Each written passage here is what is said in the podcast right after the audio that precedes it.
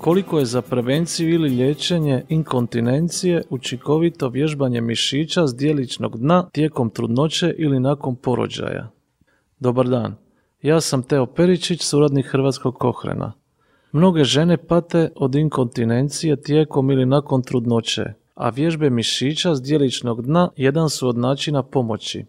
Obnovljeni Kohrenov sustavni pregled objavljen u svibnju 2020. predstavlja dokaze iz 46 randomiziranih kliničkih istraživanja koje su ispitale učinke vježbi.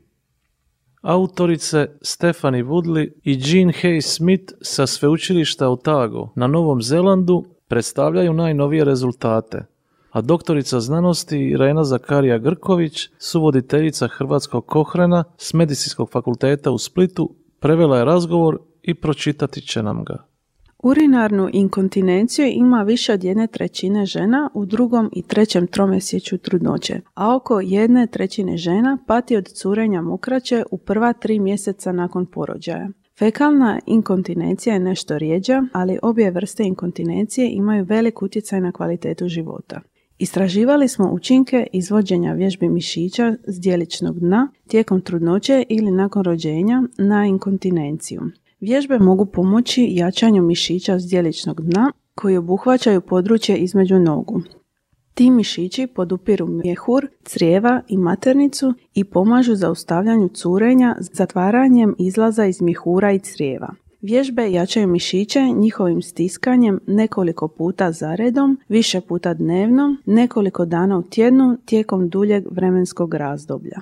U ovom obnavljanju Kohrenovog sustavnog pregleda iz 2017. godine dodali smo još osam istraživanja, čime je ukupan broj porastao na 46. Oni sada pružaju informacije o gotovo 11.000 žena iz 11 zemalja, koje su nasumično raspoređene u skupinu gdje su vježbale mišiće s dijeličnog dna ili ne. Evo rezultata. Sveukupno, studije nisu bile velike i većina imala problema s dizajnom, zbog čega je ukupna kvaliteta dokaza za više od polovice studija niska ili vrlo niska. Vježbe su se značajno razlikovale između studija i često su bile slabo opisane, iako su nalazi studija općenito bili dosljedni. Nije bilo dovoljno podataka da bismo bili sigurni učincima vježbi na fekalnu inkontinenciju, pa su naši zaključci usmjereni na učinke na urinarnu inkontinenciju za tri glavne skupine žena. Otkrili smo da, kad su započele s vježbama, žene koje nisu imale problema s curenjem mokraće, imale su manju vjerojatnost curenja urina tijekom kasne trudnoće i 3 do 6 mjeseci nakon porođaja u usporedbi sa ženama koje su primale uobičajenu njegu. Drugim riječima, izvođenje vježbi spriječilo je urinarnu inkontinenciju. Studije u kojima su ženama nuđeni savjeti o vježbama mišića zdjeličnog dna kao prevencija ili terapija, bez obzira na to imaju li problema s curenjem mokraće ili ne, a počele su vježbati tijekom trudnoće, manje su prijavila bježanje mokraće u kasnoj trudnoći i do šest mjeseci nakon rođenja. Na posljedku, za trudnice koje su započele vježbanje mišića s djeličnog dna jer su već imale problema s curenjem mokraće, nema dokaza koji bi sugerirali da su vježbe smanjile isticanje u kasnoj trudnoći ili u godini nakon porođaja.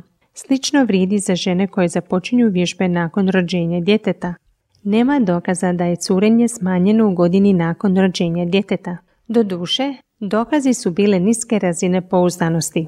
Da zaključimo, nuđenje strukturiranih vježbi mišića s dijeličnog dna ženama bez problema s mokrenjem u ranoj trudnoći može imati klinički važan učinak u sprječavanju urinarne inkontinencije u kasnoj trudnoći i nakon porođaja.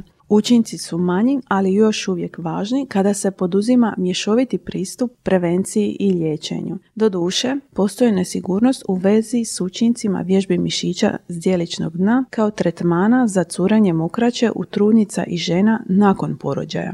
To je u suprotnosti s utvrđenom učinkovitošću vježbi kod žena srednjih godina i zaslužuje daljnje istraživanje.